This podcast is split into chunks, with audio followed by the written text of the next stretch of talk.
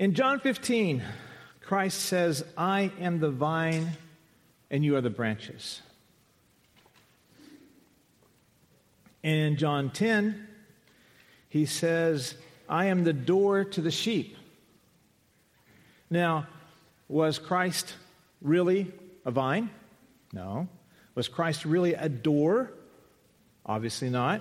Both of those things, as well as many other ways, because of his, his style of teaching, the Lord used metaphors. This morning, as we continue our study of the church, we want to look at two metaphors that Christ uses about the church. And those two are the body of Christ and a building. Let's just review some passages here together, and I'm going to go through a whole lot of them. If you want to try and jot them down as I speak, that's fine. We're going to land on a couple and spend some time looking on it. But as Paul is writing about the local church, and he's writing about the nature of it, and he's talking about the local church as the body of Christ, he references that several times. Three times in Colossians, he does.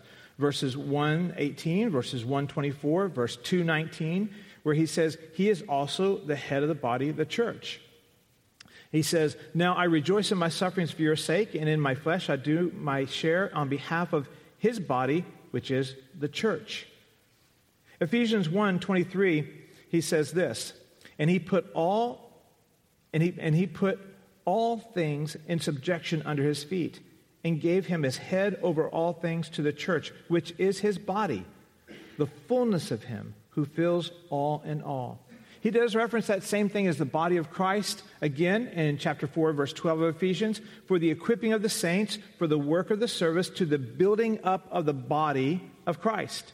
And then again, also in chapter 4, verse 16, he says, From whom the whole body, being fitted and held together by whatever, by whatever joint supplies, according to the proper working of each individual part, causes the growth of the body for the building up of itself in love. And then, if you want to, this passage has a lot in it. We want to turn to that. 1 Corinthians 12, please. Find that in your Bible, 1 Corinthians 12, please. And in 1 Corinthians 12, it has a long passage about the body of Christ. We're not going to read the whole thing, we're just going to highlight a few of the statements out of it. Beginning in verse 12, going through the end of the chapter, I believe, verse 31 anyway. Verse 31 to the end of the chapter, yes.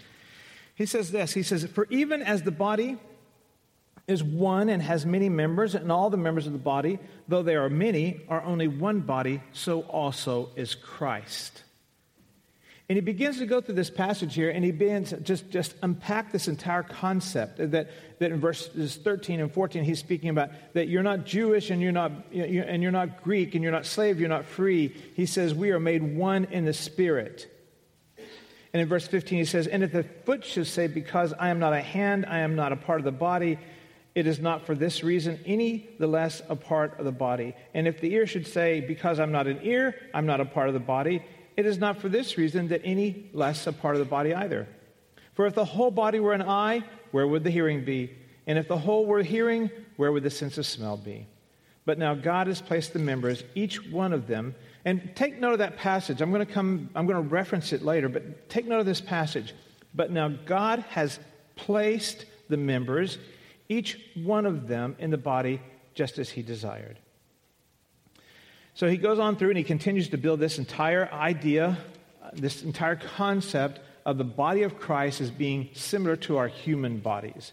And then in Romans 12, he does something similar. Romans 12, 5, he says, So we who are many are in one body in Christ and individually members of one another. So, first of all, let's talk about what it means to be in the body of Christ. Let's put some definition on that a little bit, all right? The body of Christ. Who's in it? What does it encompass? Well, first of all, I think it's safe to say that it's not encompassed by just those who are in this room. It's not just the American church either. You know, I think that we as people, this is not an American thing at all, though we pick on Americans all the time because we seem to deserve it more often than not. But anyway, we as believers or individuals, we always are a little bit self absorbed, thinking the world kind of revolves around us. But, the, you know, when we talk about the body of Christ, it is not just the American church, it is the church global, it is the church international. But not everyone who prays, or not everyone who gives money, or but not everyone who just comes to church is a part of the body of Christ.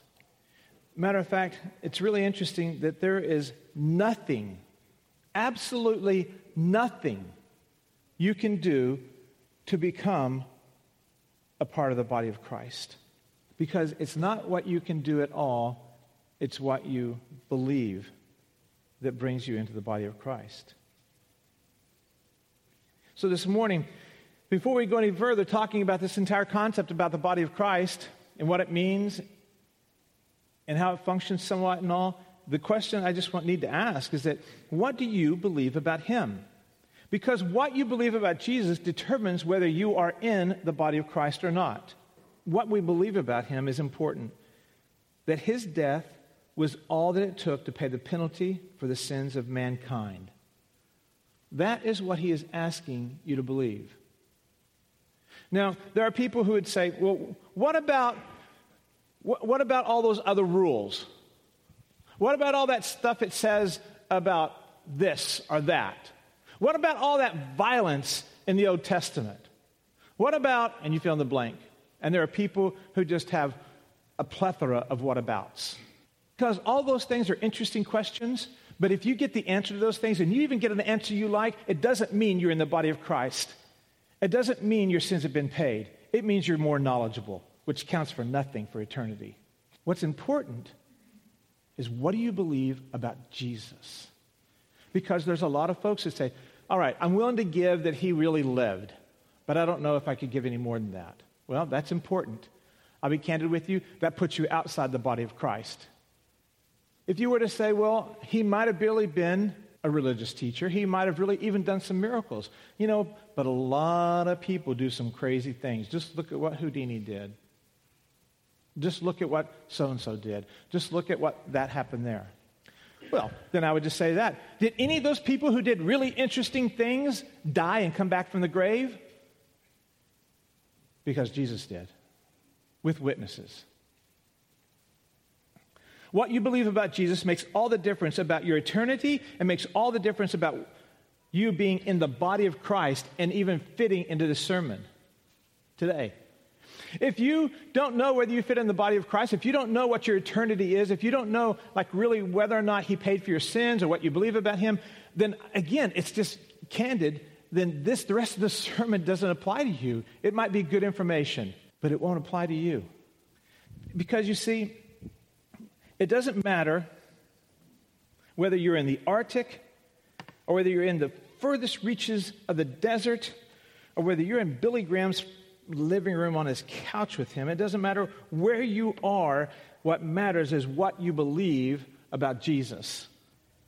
And whoever believes in him, as the Gospel of John records, whoever believes in him shall not perish, but have eternal life. This morning, if you're not sure if you are in the body of Christ, if you're not sure that Jesus ever paid for your sins, I can just tell you right now, we can fix that problem in this very moment. If you've never placed your faith in Christ as the only payment for your sin, I would encourage you to do it right now, in this place, in the quietness of your heart. You see, it's, it's as simple as this. In just a moment, I'm going to just pause this service. We're just going to stop everything and we're going to take a moment of silence.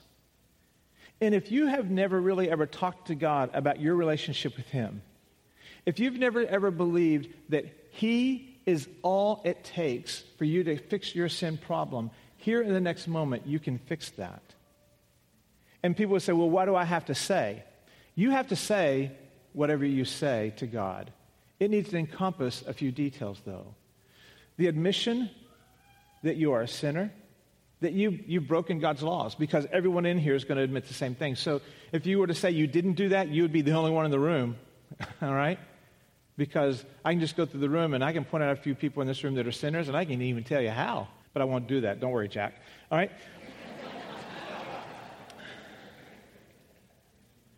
so you just need to, uh, to admit to Him in the silence of your heart and just in your own speaking to Him silently that I am a sinner. I can't fix my sin problem. And I understand that Jesus died to pay for the sins of the world.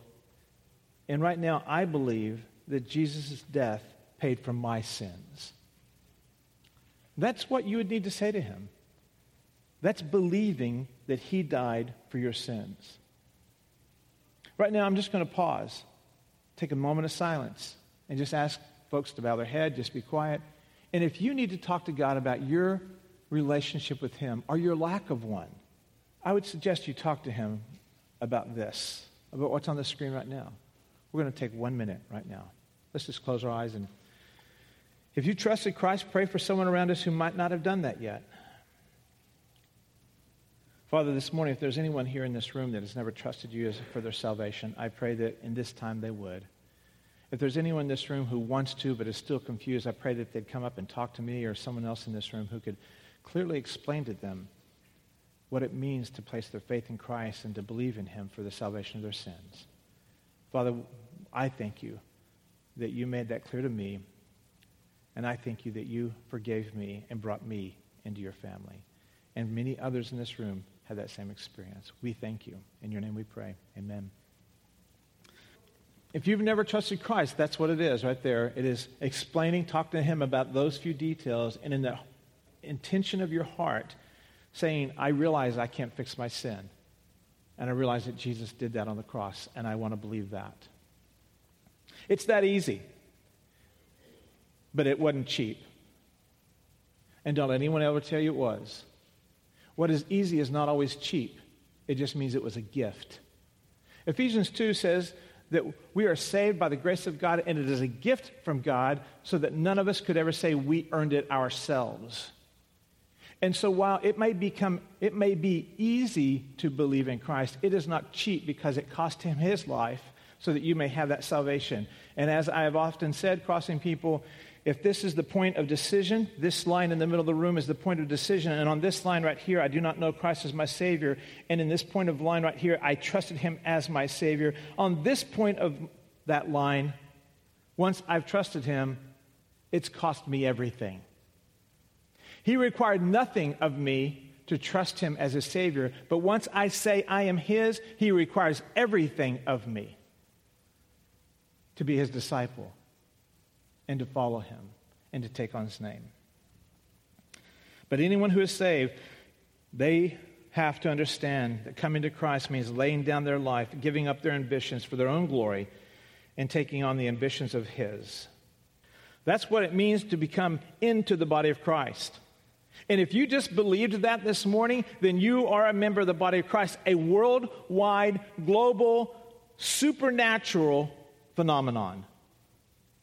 This body of Christ, there are three things about it let's talk about. This body of Christ, it is united, it is diverse, and it is interdependent. So, it is united because it is composed of many members and yet it is one. Everyone, every member, everyone is a member of one another. We just read that in 12, Romans 12, 3, 4, and 5. We are united because we are knit together by Christ. That's what Colossians 2:19 says. Christ's spirit, the helper, holds us together like ligaments and sinew, and he keeps us from being a loose bag of bones in the skin. He holds us together through His Holy Spirit, not in a way that I can explain to you, not in a way that I can just draw it out for you, but this is what I believe Scripture teaches, and by faith, I believe that. And when you meet a Christian from the other side of the world and you've never ever talked, and you immediately have kinship and you know what each other's talking about and you understand each other's experiences, you understand that you've been knit together by the Holy Spirit with Christians all over the world.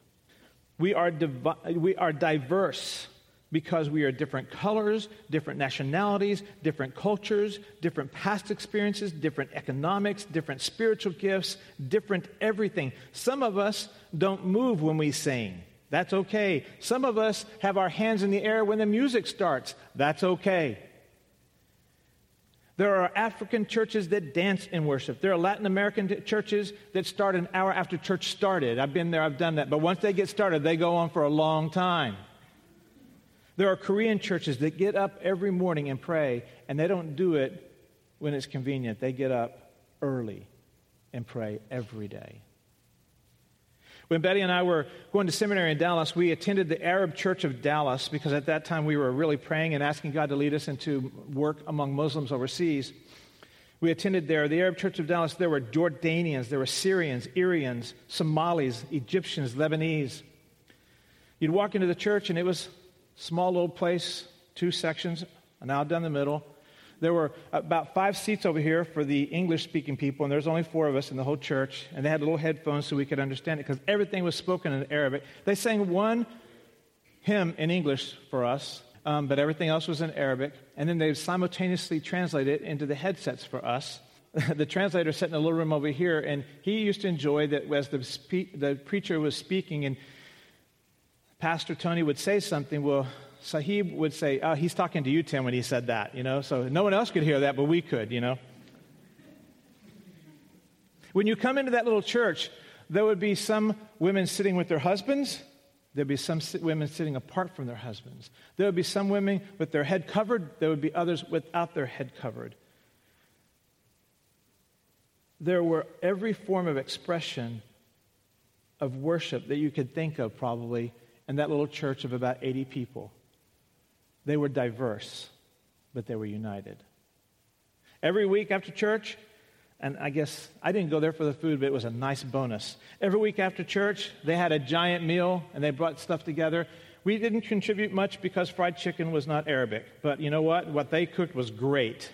And that little microcosm of the church there in North Dallas is just what it's going to be like one day. Everyone comes together. Now, Matter of fact, that's what it's like today. Thousands of expressions of worship, thousands of ways of relating to God. And He honors them. And they are all in the body of Christ. At the same time, the church is interdependent. Just like the human body must have cooperation and dependence of all the parts, so must the church, the church body. When we hear that we are in Christ, we must know that it is true that we are part of each other. It implies a dependence on each other, a loving concern that compels us to enter into the life of each other and walk along with each other in all kinds of circumstances.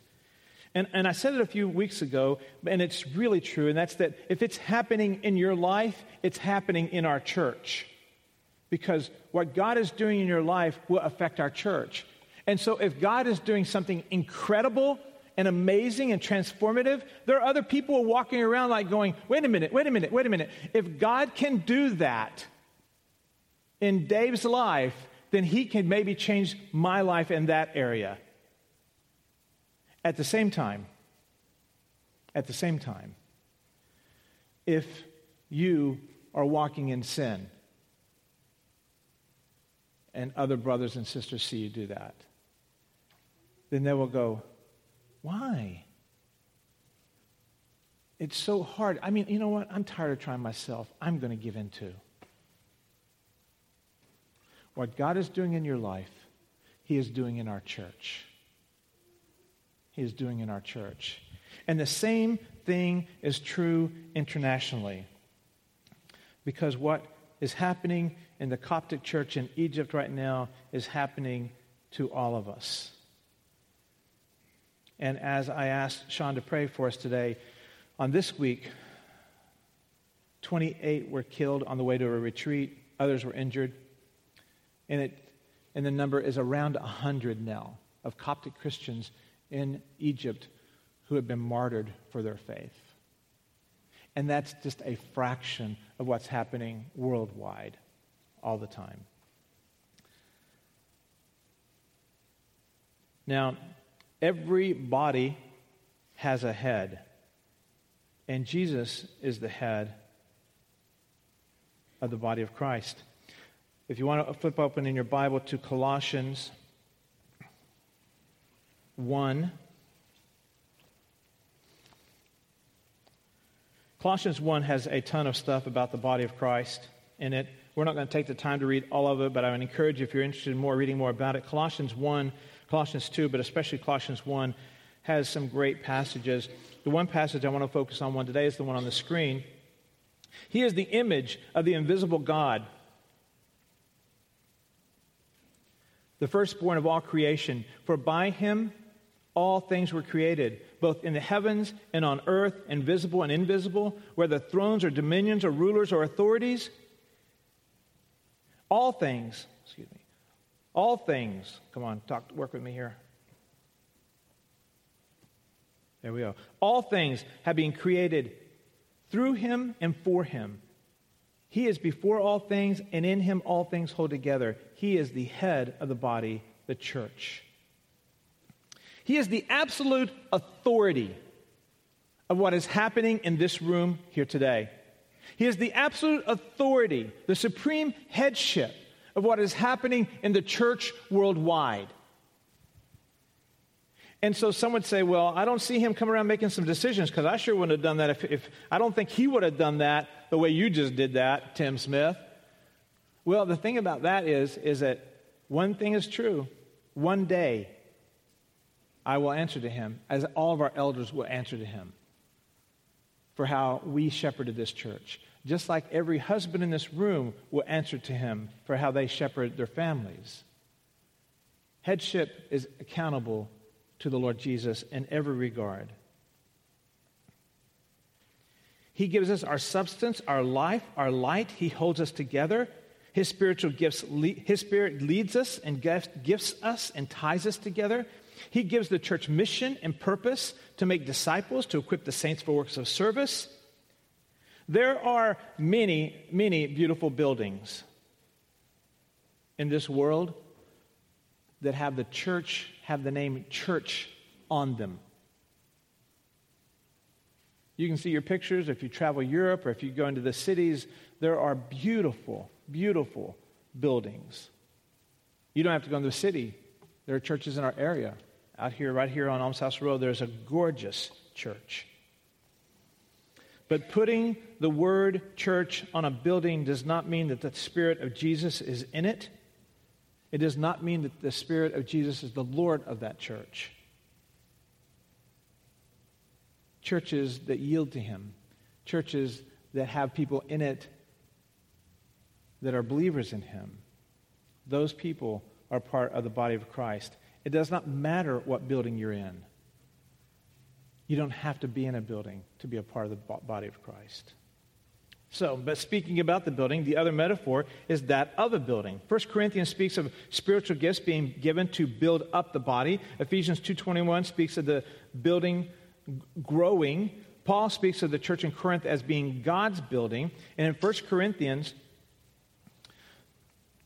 3, he says this, according to the grace of God, which was given to me, like a wise master builder, I laid a foundation, and another is building on it. But each man must be careful how he builds on it, for no man can lay a foundation other than the one which has been laid, which is Christ Jesus. The foundation of this building that he speaks about is Christ Jesus, laid by the prophets. That's what he says in this passage. Um, um, laid by the prophets and by the apostles. And what they laid down was their teaching about Jesus. And so, the foundation of any spiritual building, the foundation of the church, is Jesus. It's what is true about him, why he came, what he did when he was here, what he's preparing for our, us in the future. But then there's another part of this building, and it is the cornerstone. The stone which the builders rejected, this became the very cornerstone, First Peter talks about. He says that is the elect and precious cornerstone. And you know, I don't know that many buildings anymore are built with cornerstones because they're built with wood and iron and all kinds of other things. But in the buildings that they were building at that time, and many buildings around the world, that first block, that first stone they put down, determines what the rest of the entire building would be like. And if that first stone is not perfectly square in every regard, if it's tilted just a little bit, not even a whole lot, but just a little bit. Because just a little bit of being off, just a little bit of being off in the build in the beginning will lead to it being off a lot in the end. And so, this cornerstone that he speaks of as Jesus had to be perfectly square, had to be perfectly right, had to be absolutely true in every regard. And that way, if anything was built upon it, it would remain stable. The integrity of the building would remain sure. Because if it wasn't, that building would pull itself apart. And you see that happening even in this one right now. parts of this building are skewed, and you see them in your homes. I live in a development that I don't know, they, there was nothing true in my home. Uh uh Because things don't fit, and you probably have a home like that too. That means that somewhere, something, when they built your home, was not true. If we're talking about a spiritual building, that spiritual building needs to be absolutely true. And Jesus is the way, the truth, the life. That's why when you are thinking about, I mean, I hear it all the time, and, and, and uh, I'll be really, I'm not saying this is bad, but I'm saying, I, I often have people say, Have you heard so and so on the radio? Have you heard so and so's podcast? Have you read so and so's book? And there's too many of them out there, and there's too many of you, you know, so I haven't heard them all. But I've heard some. But as you're listening to them, and as you're processing them, you need to be asking yourself is what I'm hearing true? Is this quote unquote truth? I'm going to use that with a little t. Is this teaching? Let's use that. Is this teaching that I'm bringing in right now? Is this something I can build my life on? Because if it's not square, if it's not true, then eventually my life is going to teeter later on. And so you need to be thinking about that. You need to be considering who it is you're listening to, who it is you're reading. You need to be considering whether or not I'm telling you the truth. There are a lot of folks out there, in ta- out there on the internet world, and some of them are telling you that the world's ending on a particular day, and they're asking you for your money, and they're having cars down in the city telling, "Give us your money because the end of the world's coming soon," and they'll put a date on it and everything, and it's astonishing the number of people who believe that. Astonishing. You need to know whether what you're hearing on that radio, with what you're hearing on the internet, with what you're reading is true. And the only way you're going to know that is by being here, is by being in this book. And when you hear something from this pulpit, you need to go back and say, Is that true? And you need to look it up. And when you hear something on the internet or on the radio or in a book, you need to go to the Word and say, Is that true? And if you're not sure, you can come here. I might not know immediately because some of the things they teach about are really extraneous sometimes. But we could study it together. You can study it with someone else. But you need to know that you are building your life, your spiritual life, on what is absolutely true. And if it's not in here, then you need to be careful for your own spiritual sake. Then finally, in 1 Peter 2, he says, You also, as living stones,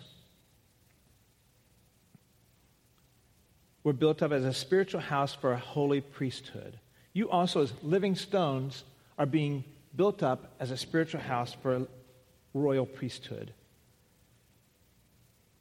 That word stones there, many, because all of us know Petra, because you know some of us are old enough to think they were a really cool rock group at one time, um, and and we know Petra because it's like this place in the Middle East, and we know Petra because oh that's how Peter's name got started. And upon this Petra, I'm going to build my church. We, that's Petra. It means well. Petra, in and of itself, means a stone, a rock. Petros means a, group, a rock among many rocks. But then there's this other word, lithos, which is the word used in our passage here, in this passage that Peter is speaking about. Lithos. And it means a worked stone, a stone that has been carved, that is especially shaped. That is the stone he's talking about. We are spiritual stones that are being shaped and formed into what? The image of Christ. And the image of Christ is what he's putting himself, that's what he's building into this spiritual house.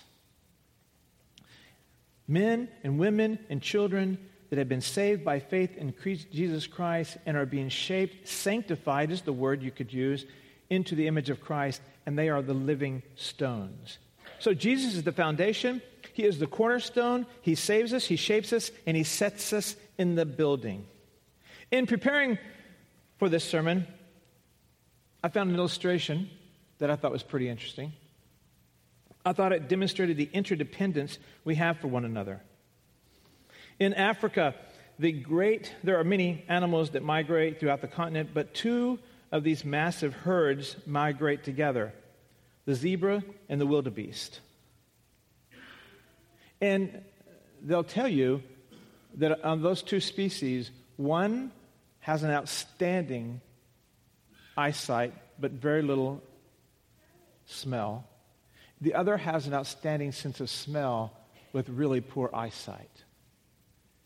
And the tour guides there tell all of their guests they migrate together because they depend on each other to do so. Well, that's a great, great illustration, isn't it? Because that's true about us as well. No one needs to migrate this world alone because we are not, we don't have all the answers in and of ourselves. But this passage, these passages we've talked about here today, are much bigger than our relationships and what we're supposed to be about in the church. And you heard us reference it. Really, the passages speak to something else totally that we don't, ta- we don't focus on very much when we teach about the body of Christ. And that is the sovereignty and the supreme headship of God over his church. Because you see, the church is not like a headless horseman type of character that functions perfectly fine without its head. Now, there are a lot of buildings with the name church on them that are headless churches because they are not connected to Christ. They do not preach Christ, they do not preach his truth, and they do not act Christ. They do not hold its members to that truth. Perhaps they, you could say that they are headless churches. But the church has a head, and that head is Jesus. And no body part moves or functions apart from his instruction, apart from his awareness. And that was terribly clear with this metaphor of the building. He is the foundation. That's what gets built on. He is the cornerstone. That's what sets the entire building into shape and function and form. And anything that's not built on him will, will crumble. And he is the builder.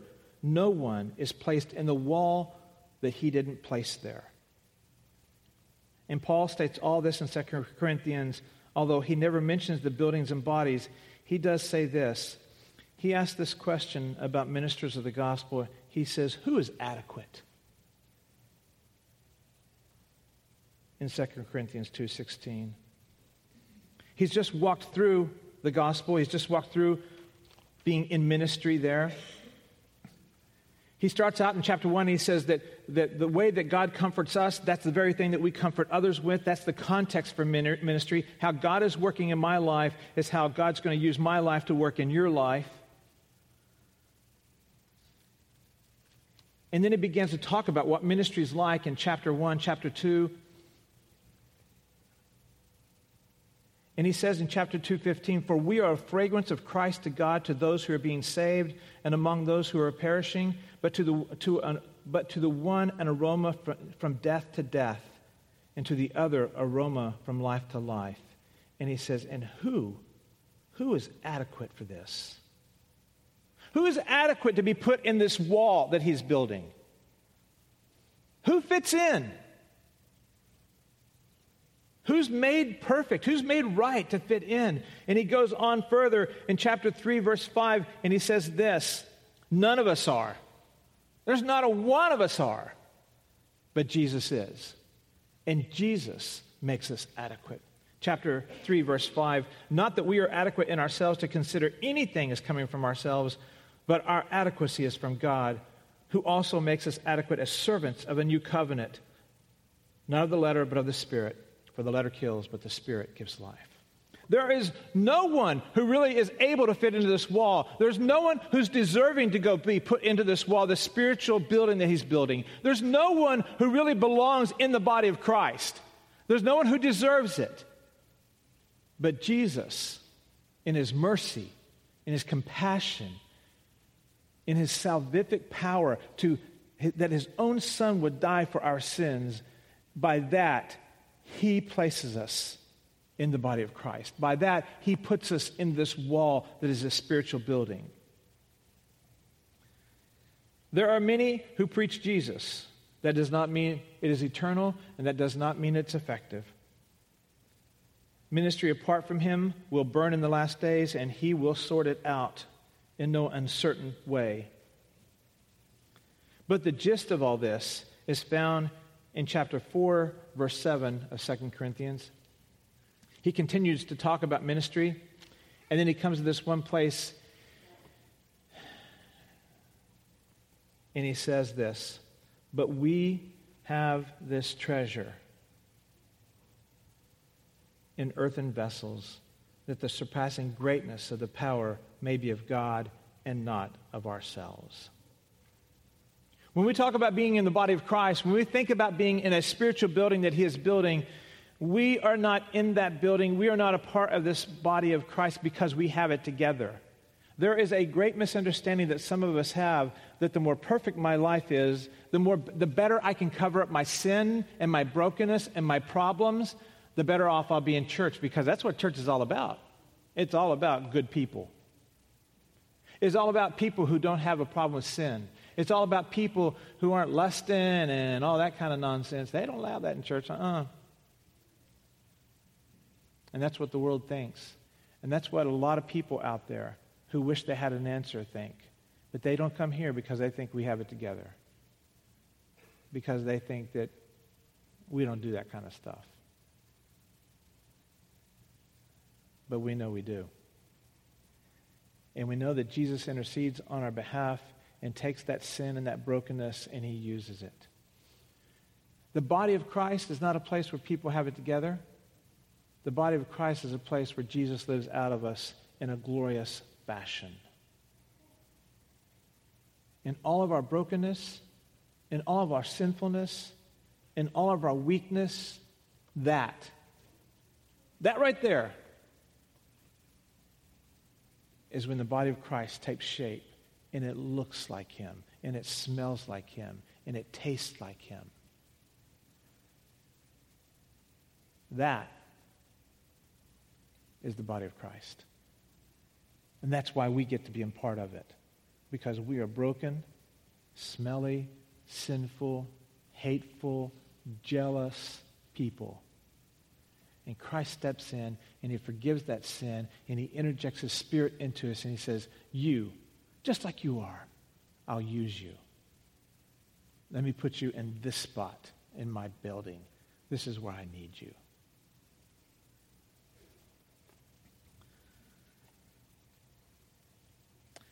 That's how he puts the church on a stage, not because people are great, but because he is great. But because he is great. Let's pray.